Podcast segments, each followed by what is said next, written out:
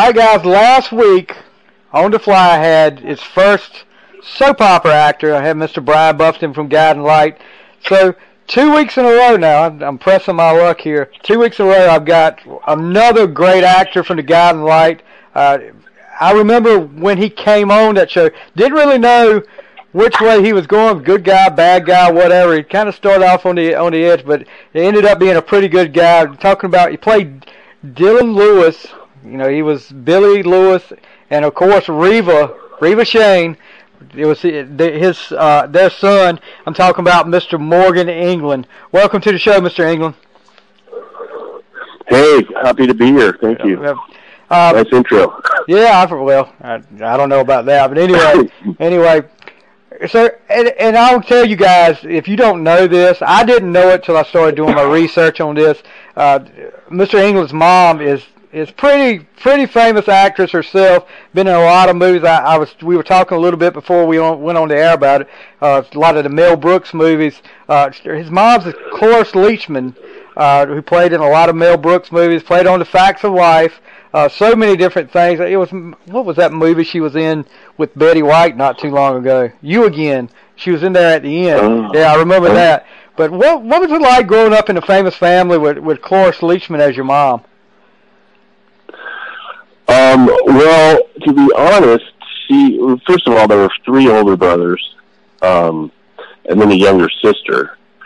So, and, you know, she, especially soon after I was born, I think she really started working again. So she was out working, you know, and I was, doing my own thing. I got in a lot of trouble and, didn't had, you know, like I said, three older brothers. And, so it really wasn't until I started doing Guiding Light. I mean, I loved her, you know, and everything. Oh, yeah. She just was not really around. And actually, I grew up with Ted Knight's kid, too, and he was... Oh, yeah. He played Ted Baxter on the Mary Tyler Moore show. Yeah, he was on the Mary Tyler Moore show. I forgot about that, too. Right, and he was such a great guy. But what I've found with so many kids of actors or... you know, people that are out there doing that is, you know, they really, in order to get to that level, they have to be there and they have to be doing it. And so I think a lot of kids of actors or movie stars, whatever you want to call it, really are, they're not, it's not the normal parent life that you'd have, you know, where they're helping with your schoolwork and home, things like that, you know.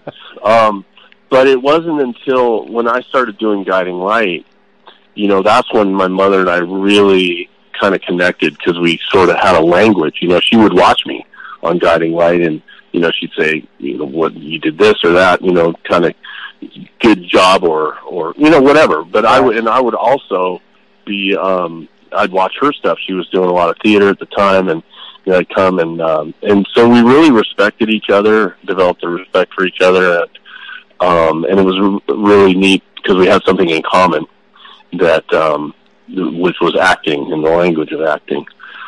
So that's when we really bonded, I think. Right. Well, what age did you start really getting into acting, saying I'm going to do this as, you know, this is going to be the thing that I do for a living?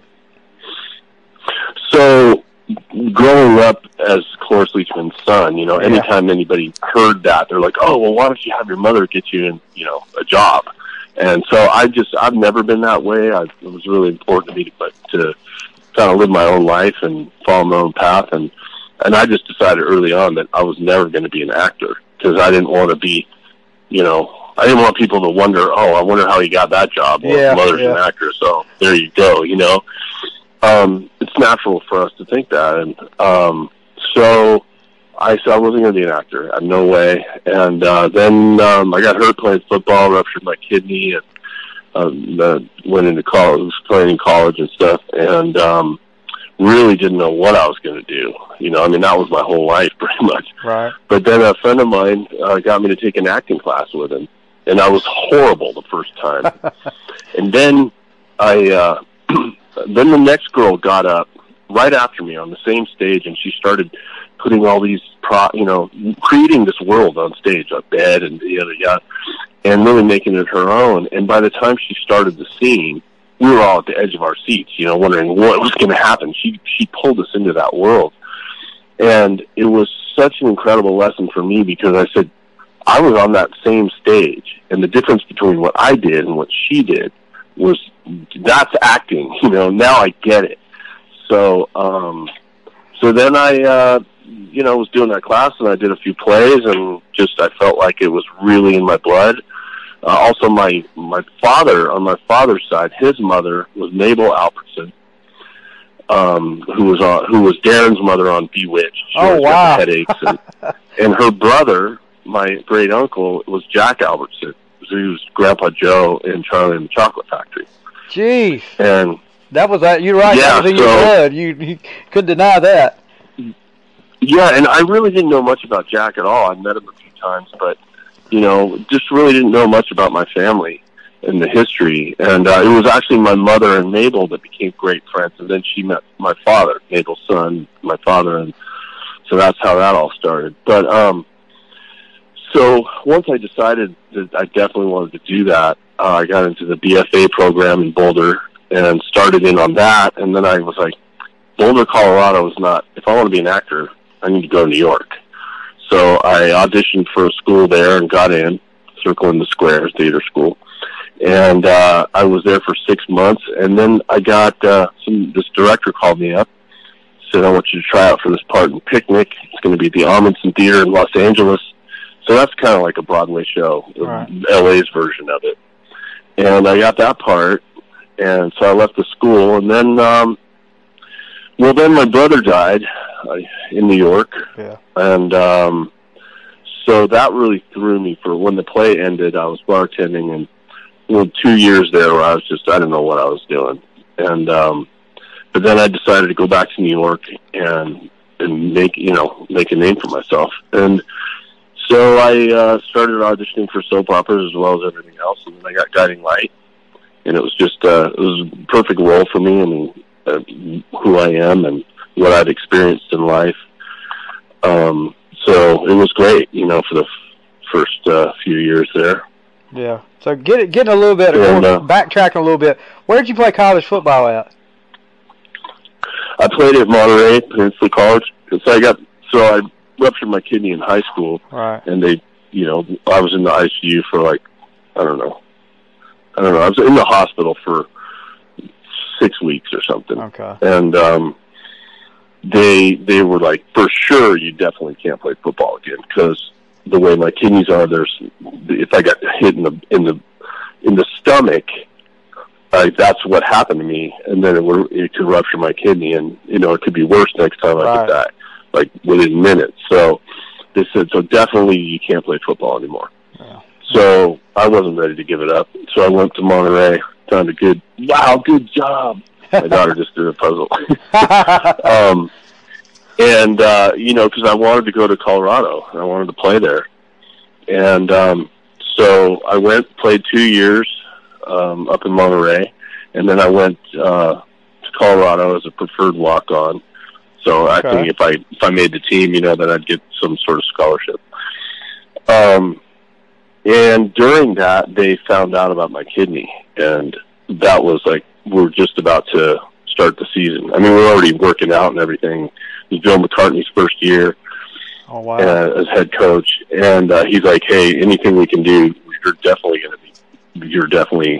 on the team." That I had like 5 different specialists doing this. I had all these tests in over 2 weeks, and they just came back, and I'll never forget the day. Walked into the coach's office, and this is at Boulder. There's all the sports, but you can see all the way from one end of this office floor to the other, because there are glass partitions. And as I walked through the door, I looked to where my coach usually is, his corner, all the way at the other end. It's like 50 feet away. And through these glass partitions, there was another guy, the doctor was there. And as I came in, he looked up right at me. And it was like, because I was going there to find out, am I in or out? And so that ended that day. Just like a knife, severed. So, you know, you at that level, you know, it's he put everything into it, you know. So to just lose it in one moment was tough, you know. I had to figure out where I was going to go from there. And then acting came along. Yeah. So you get the job on Guiding Light. Do you remember your first day on the set? Yeah, we were talking about this. Alan Walker's did the thing with a few of us the other day. I love that stuff. I've been watching those. It's great stuff. Great stuff. Yeah. So we were talking about the first day. It was actually, I think, up at the wedding. It was Josh and Reva's wedding. And it was beautiful, upstate New York, just gorgeous springtime. And first day on the set, I was this is amazing, you know. So, yeah, it was fun. Yeah, I had to row Reva across the lake in the boat. Yeah, because I can remember when just some really cool stuff. Yeah, I remember when you came on. I didn't know what direction you were headed. Whether it was, you know, you see the connection with Harley after, and I didn't know. And Harley was involved with Alan Michael then, and you didn't really know which way you were going. But talking about Harley, what you know, you had a relationship with her throughout the whole time you were there. What was it like working with Beth Ehlers? Oh my God, it was amazing. She was so strong, such a strong actress, and it was you know, several of the women that I worked with were just so strong. Yeah. You know, it's intimidating. You need to be on your game, like Melissa. Beth Ellis, and who was the other one we were talking about the other day? There's some really good actors. I mean, it just makes you better, you know. And also the writing I had with Harley, I think that was some of the best stuff. Yeah, the whole Daisy thing was a good story. Mm-hmm. Yeah, and you worked with Samantha. I can't remember what her name was. You had a relationship. Samantha. Yeah, Susie Cote. Yeah, that was great. I loved working with her too. We had a whole different vibe, you know. Oh, yeah. And it was excellent working with her. And then, so Jocelyn Seagrave, saw her. Yeah, she was on the other day too, wasn't she? Yeah, well, actually, we were texting the three, whatever, Mark and Melissa and Kim, really, And I said, well, Jocelyn came out. I said, God, let's get her in on this, you know. So we called her up and hooked her in real quick. So that's pretty cool. That's pretty awesome. How many Alan Michaels did you go through while you were there? There was like three of them at least, right? I think it was like every other year there was a different Alan Michael. Yeah, it's really tough, you know, because Carl Evans was the first one, and you know, we had a natural tension. I mean, we definitely had a friendship, but we also had a natural tension in our characters, you know, and also in, you know, here's another new actor coming in to their world, you know, and so there was that tension that also I think helped play out on, you know, in the show itself. And then Rick Herbst, I actually went to Circle in the Square with him. Yeah. Yeah, he was probably the one I remember the best out of being Alan Michael. Yeah. And yeah, it was good working with him. I mean, he's a really good actor, and I don't remember a whole lot of the Alan Michael stuff. The Hart. Hart. Yes. He came in with Leonard's dad came in. It was amazing. I mean, he was such a force of nature. Just one of those guys that just walks in the door and just, you know, kind of commands everyone's attention and just so loved, you know. And I mean, how many months was it that we had him until he crashed his hang glider into a tree and, you know, hit his head, and he was just really jacked up. I mean, I obviously couldn't do that anymore. So then I'm not sure if Jeff came right after that, but I remember the next guy I worked with was Jeff. Jeff.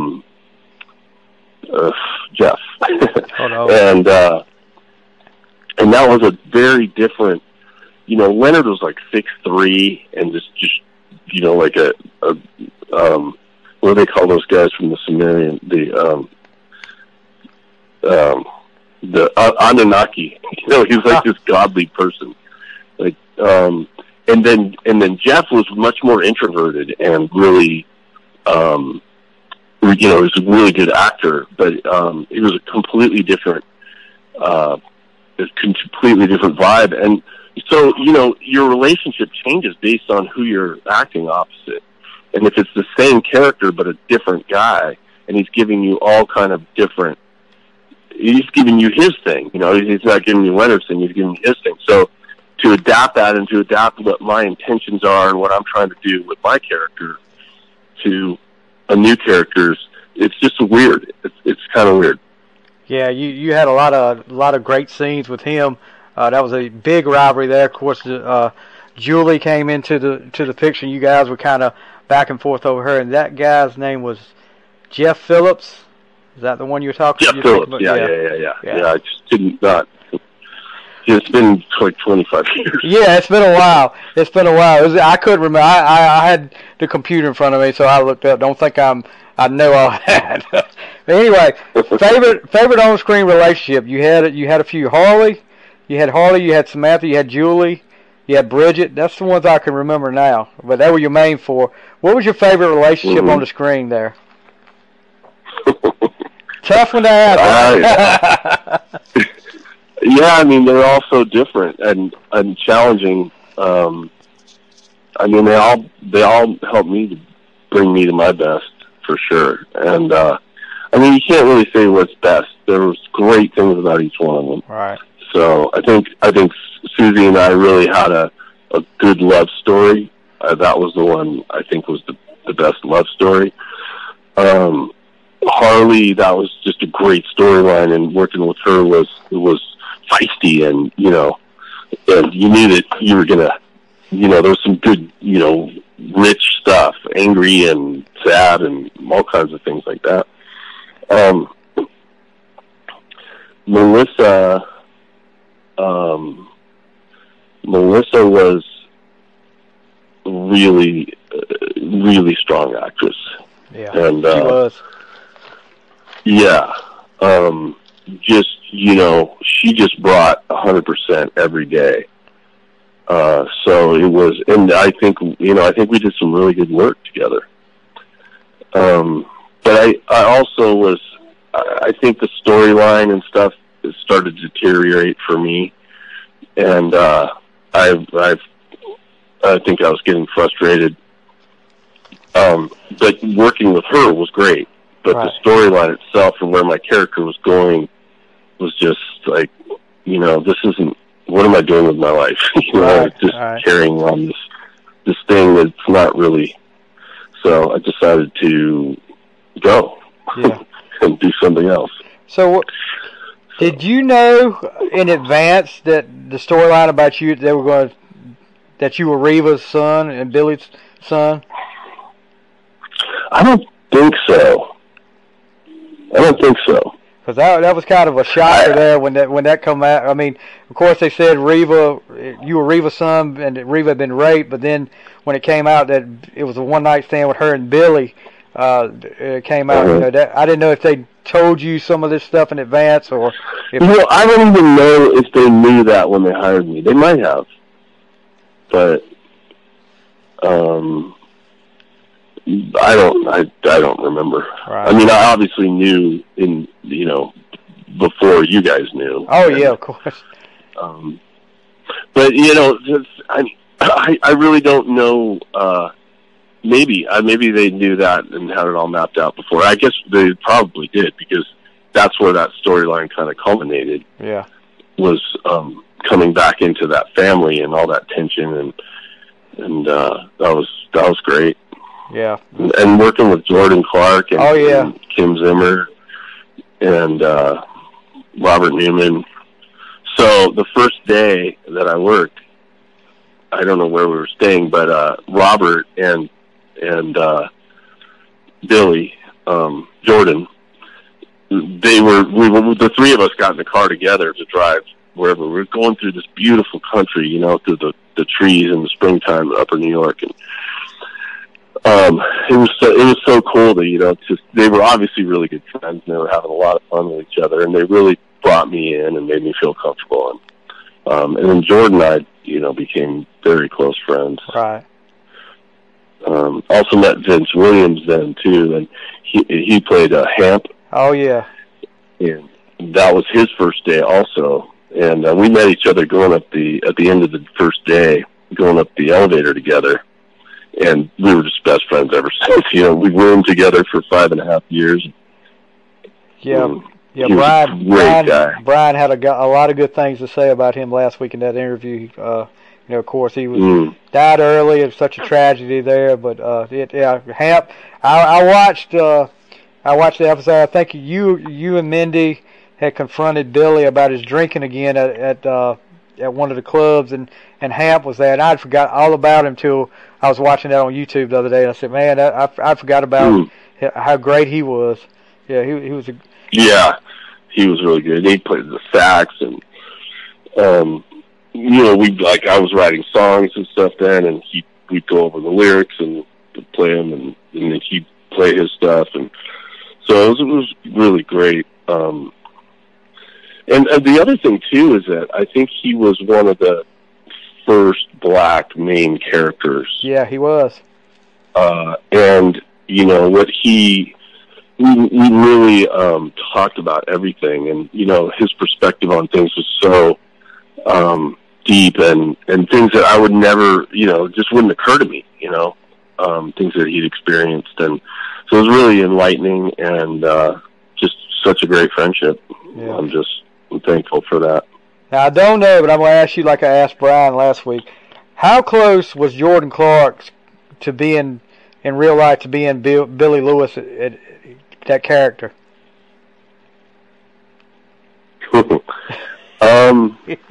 He just seems like he would be that joking around and carefree guy, just like Billy Lewis is.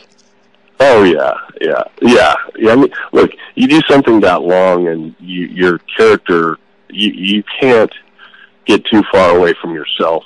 I mean, to come every day and put on a character. Wow, that is. I can't believe you've done 3 already. That's great. I mean, obviously, if you're playing, how do I put this? Yeah, he was a lot like his character. Yeah. To put it in. Well, I mean, I get what you're saying. You play it for so many years, you kind of become, in a way, that character, I guess. If you play it, you become them, and they become you. It just kind of, okay, so then I spent 20 years in the emergency medicine after all that, and was a paramedic and a firefighter in LA. And, it's kind of like whatever you do in life, you have to fit that character, that the way they behave and it becomes who you are. Right. So, for instance, as an actor, you gotta be really open and really have a clear channel to your emotions. Those are your tools. Those are the tools you use as an actor, your emotions. And, as a paramedic, as a firefighter, I mean, you don't, that's the death of you. So you really have to shut that channel down. So now that I've left that, and I'm doing songwriting and singing-songwriting. It's been 3 years now, and I'm just starting to get to kind of loosen up. Right. Because I became what I was doing, and if you're playing a certain character for a long time, you kind of become that.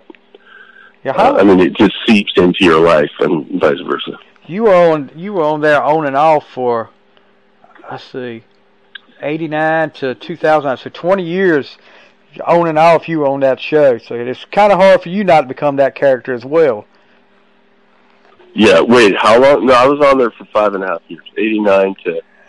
But I'm just saying on and off. You came back a few times. Oh, right. Yeah. I mean, and how weird was it to see somebody else playing Dylan on there for a while? I didn't. You didn't watch? No. I didn't even know. I mean, I honestly didn't even know. He didn't last long. A guy could play for maybe a year. He played. Another guy played you, but what? And I got to ask you this. I can't not do this. Ask this question. What was it like working with Kim Zimmer? She's such a legend. Yeah, she's a great lady. I mean, just so much fun. Just had so much fun with her. And, you know, talking about your characters blending, she was kind of sister, mom, you know, hot older lady. She was kind of everything. Hey, hang on one second. What? Who are you talking? I'm talking to Stevie. Who's Stevie? Hello. Hello. How are you? I'm good. Are you doing puzzles? This is my daughter Lucy. She's 5 1/2. 5 1/2. Wow. I've got one that just turned 16, so enjoy. Yeah, that's cool. She is. What were we? What was the? We were just talking about Kim Zimmer then. Mm.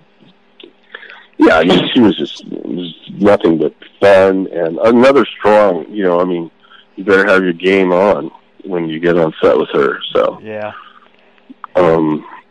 So, you know, the thing is, it's everyone, just about everybody on that show was an accomplished actor. You know, not in soaps. That's, you know, they had careers. Nia Long and Maureen. Remember Maureen Garrett? No, not Maureen. She played Maureen. Yeah. What was her name? The other day, I forgot her name. We never worked together, but she was. I mean, and then Michael Zaslow. He and I did Cyrano together. He played Cyrano, and I played. We did a stage production of it. I mean, these are theater actors. I mean, everyone. The difference between New York and L.A., I think, is, well, generally, is that, you know, you go to New York if you want to be an actor, you know, an artist. And you go to Hollywood if you want to be rich and famous. And I think the quality of actors in New York, you know, because they're doing theater, they're doing these things all the time. They're involved in acting all the time. And you saw it at Guiding Light. The cast there was these really incredible actors. Oh, yeah, definitely. So... Well, it's just like me and Brian were talking about last week. Brian made a good point. You know, with some of these actors, like movie stars, TV shows, they're not doing it like 5 days a week like you guys are doing. I mean, it's a different, it's a different. Well, it's a totally different thing. Yeah. Because you're doing, let's say, you're the hot storyline 5 days a week. I mean, you gotta get those lines out. You know, you've gotta tell the story and. You don't have really rehearsal time. If you're doing a play, you know, you may be rehearsing for a month, 6 weeks before you're putting the play on. So you develop this character over that rehearsal process, and that's kind of what I'm talking about Hollywood, and there's just a lot more theater in New York, so that you can go really deep into the character and really create a character from birth, you know, and that's really exciting to me, and that's really what I wanted to do in acting. I never wanted to do a soap opera. In fact, I didn't audition for them. It wasn't until I went back that second time that I thought, you know, well, maybe I'm sabotaging myself by not auditioning for soap operas. Right. But then, so I opened myself up to that, and whammo. Yeah. Now you end up leaving the show in 1999. What? I don't know if you, what was your reaction when you found out the show was being canceled? I mean, well, they had me back at the very end. Yeah, I remember that. I think during that time I had a back injury at work, and I was in so much pain. I flew back there, did that thing, and I actually just said, you know, you got to cut me short. So I can't do this. I don't know. I was going through a lot of other things in my life, so it was a blip on the radar. But I thought about all the people that, what are they going to do after this? You know, they've been doing this for 20, 30 years or something. And, but I thought about my friends, and hope that they would be continue to be successful. Right. I know I thought about that, but yeah, I mean, I was pretty deep in. I was a firefighter here in LA, and that was all-consuming. Yeah. Also, I was raising my kids, my other two kids, by myself at that point. Oh, okay. Well, that's so, I mean, my plate was full. Very full. Very full. Yeah. Well, now, you know, you did your firefighter stuff, and I'm sure that's a whole different ball game than the soap opera. But then you talk about your music, and as Dylan, you did several songs on the show, but now you got your own website, MorganEnglundMusic.com, which I checked out, and I downloaded Homeward Bound, which is a firefighter's tale, and I was just, like I was telling you earlier, I just listened to the song you did for your mom on Mother's Day, Mama's Clock, and you can find that on YouTube or on your YouTube page.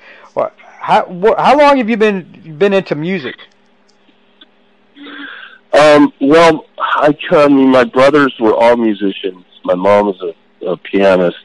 I might have taken a few violin lessons or something, but, you know, my brothers were, you know, they were hippies. I went to all these parties with them on the beach and the woods and all this. And, you know, somebody would whip out a guitar and start singing songs. Everybody's singing with them, and I thought, man, I want to be able to do that someday. So I think it was my first year of college. I got a guitar, I got an Eagles songbook, and that was it, man. I just started playing, and then I think the first song I wrote was, I just come back from skiing in Mammoth Mountain, if you know where that is. It's Northern California, and it was Christmas, and I was thinking about my brother who had died, and the house was empty. It was dark. I just got home, and nobody was there, and I just started writing this song. It's called The Colors of Christmas, and where it's like, you know, there's red, there's green, but then there's blue, and oh, wow. So it just talked about, you know, I'm blue for you, brother, I'm blue for you, you know. So that was kind of cool. And then just over the years, I've written, and then I decided I really want to take it seriously and do songwriting and see if I can make some money with that, or, you know, have that as a career, singing, songwriting. And then I figure if I live longer, then I'll start writing novels. I mean, I read every night for hours probably. So I think I have a few stories in me of that nature as well. Oh, cool. Like a full-length novel or fiction, or and maybe some sort of autobiographical work or something. You know, obviously my experiences, because like you said, I mean, it is something to be. You know, my mother is just incredible, the actress. I mean, what she's done and everything, and you know, I saw a different side of that. I didn't even know. It wasn't until I think I was either 13 or 16, and we flew out to see her, me and my brother, Brian. He's the one that passed. We flew out to see her. No, I think I was with her. Yeah, we were on the same plane, and we flew into this place where she was going to do something. I don't know what it was. But it was this open tarmac, and there were stairs down to the tarmac, and there were all these women waiting for her, like 200.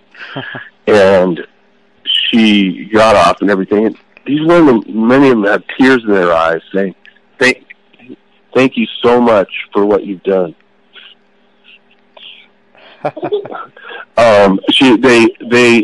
How she had affected their lives. Yeah. I mean, deeply affected them. And I just went, whoa, now I understood, you know, she does something really important for people.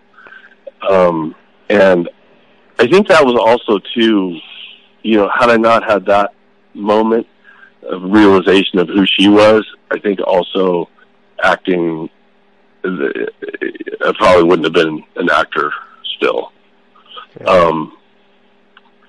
But she also took me to see a play in New York, a couple plays, but saw Glengarry, Glen Ross, and I mean, I was just floored afterwards. They take you into a world and they just immerse you in it and just, you know, jiggly up and down, and boom, it's done, and you're sitting there just, you know, with your mouth open, drooling. Just, it's amazing how I've been affected by, especially theater, and so once I realized all that, it became a real possibility for me. Yeah, so. Definitely. And she's got such great range. Like I said, to play Nurse Diesel, who scared the crap out of me when I was a kid, to being the mother figure on The Facts of Life, you know, and I was like, wow, that's two totally different characters right there. So she's got incredible range. How is she doing, by the way? She's doing good. She just turned 94 in April. Wow. And she actually took a pretty bad fall, broke her arm. She decided to go down the dirt path by herself, and took a pretty hard spill. But she's bouncing back, and she and my sister are moving into a new house. That's going to be cool. And she's doing well. I mean, that's what more can I say? Yeah, she's 94, so she's not jumping up, but she's still working. I mean, it's crazy. I mean, she's still. I just saw her. My roommate and I were watching American Gods, and I'm like, oh, there's my mom. Yeah. Even though she's done it, it happens all the time. I mean, she does so many things that, you know, all of a sudden, when she'll pop up on TV, I had no idea she'd done this or was in it or whatever. Or I'll be watching something with my daughter and I'll hear her voice, you know, like in the Croods. She plays the grandma in the Croods. Yeah, yeah. So we were watching that the other day. That's got to be kind of cool for your daughter to hear that, though. Yeah. Yeah, it is. So, it's been weird, you know, with this whole COVID thing. Yeah. Taking her up there, and you know, because you know she want to protect her, and, but we all still want to see her. I mean, I think she'd be like, "Screw it," you know. I don't care. Just come see me. She wants her family around her. My dad, like, my mom and dad are the same way. They're right down the street from me, and my dad fell about 2 months ago, cracked a bone in his hip. We didn't see him for a month between the hospital and rehab, but you know. I go down there and see them, and I'm real wary of how close I get to them. But you know, they're the same way she is. But yeah. So, MorganEnglandMusic.com. That's where we'll find you know, everything up to date there about your music. I'm looking right now. Looks like one whole album and two EPs up here. There's okay. Sorry, go ahead. Yeah. Hello? Yeah, you there? Yeah. Well, I really haven't even publicized the website yet, but it's all up there. There's music there on the music page. Right. It's MorganEnglandMusic.com, like you said. Also on Facebook at Morgan Englund Music, or at Morgan Englund Music, one of those things. Okay. And I'm going to be I did a live video recently. I'm working with this software to try to get the best sound out of it. But it's a little glitchy, and until I can really be consistent and know that this is going to work, then because I did one and everyone was like, "Wow, the sound's really good." So I want to be able to do that, and not, you know, I think that's the most important thing if you're doing music. So, but I'll be on Facebook, Morgan Englund Music, and also my YouTube channel. I think that's Morgan Englund Music also. I'll be doing a lot more stuff on there. I'm just, you know, you're wearing so many hats. You got to write the song, you got to learn the song, perform the song. Then you got to be the cameraman. Then you and the audio editor, and then the computer geek. And so it's a handful there. I know. Yeah, it's a handful. And then the whole music marketing. You know, I've just hesitated so much in really jumping into that, and like, hey, come buy my album, or or, you know, I got a new song out or this or that. You know, I've just been, I got to get over it, you know, because the music industry is, that's where it is. If you, even if you want to like get a label or whatever, you got to get yourself noticed.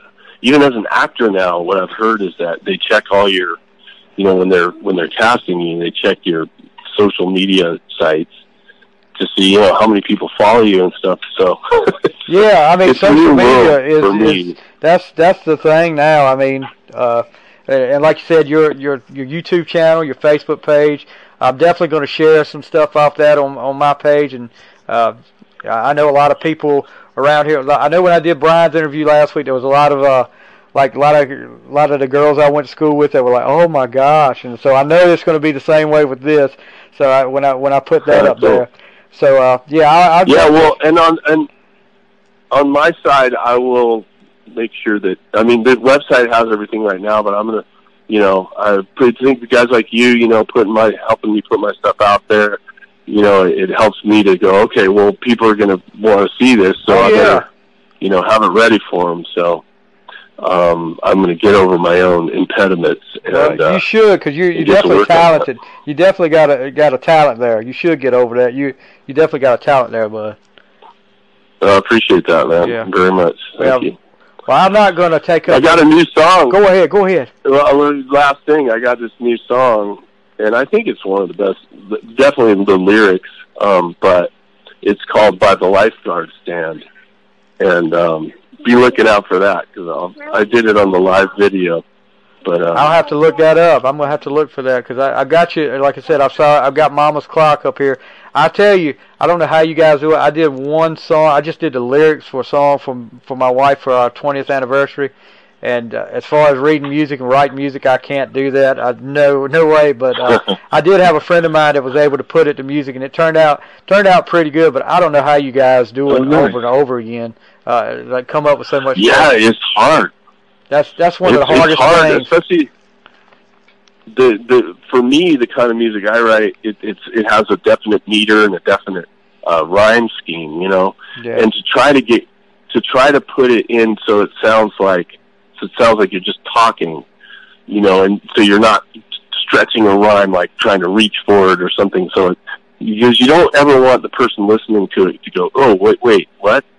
You know, or have to go, oh, yeah, he was reaching there, but I'm just going to let it go. You just want them to be in the moment, you know, in that story in their mind. And so it's like a crossword puzzle or something. I mean, you have 5 words to say to create this whole vision, and it's really neat. I mean, I love doing it, but it's definitely not easy. No, it's not, because I've the guy that I was writing the lyrics, the guy that did the music for me, said if you can come up with 10 like that, then you know we'd have something there. I said, look, I was lucky enough to get one. Keep going. Well, keep going, man. There's inspiration everywhere. Yeah, but I'm not going to take up any more of your time, bud. I really appreciate you taking time out of your schedule to talk to me. I had a blast, man, and I definitely will keep people updated on your music and stuff. And I'll be posting some stuff up there on my Facebook page for you. All right, I just got to say thank you so much. One last thing, Lucy wanted me to mention the song that I wrote partly about her. Called Better Man. So I'm still working on it, though. I feel like I'm still writing it. Yeah. But maybe I'll do that on one of these videos, and we'll see how it goes. Yeah, you tell her I'll definitely have that on there. I got to hear that one because it's about her. Okay, well, I'm going to have to play it then. All right, man. All right, thank you so much. Have a good day. All right, guys, that's Morgan Englund on the fly.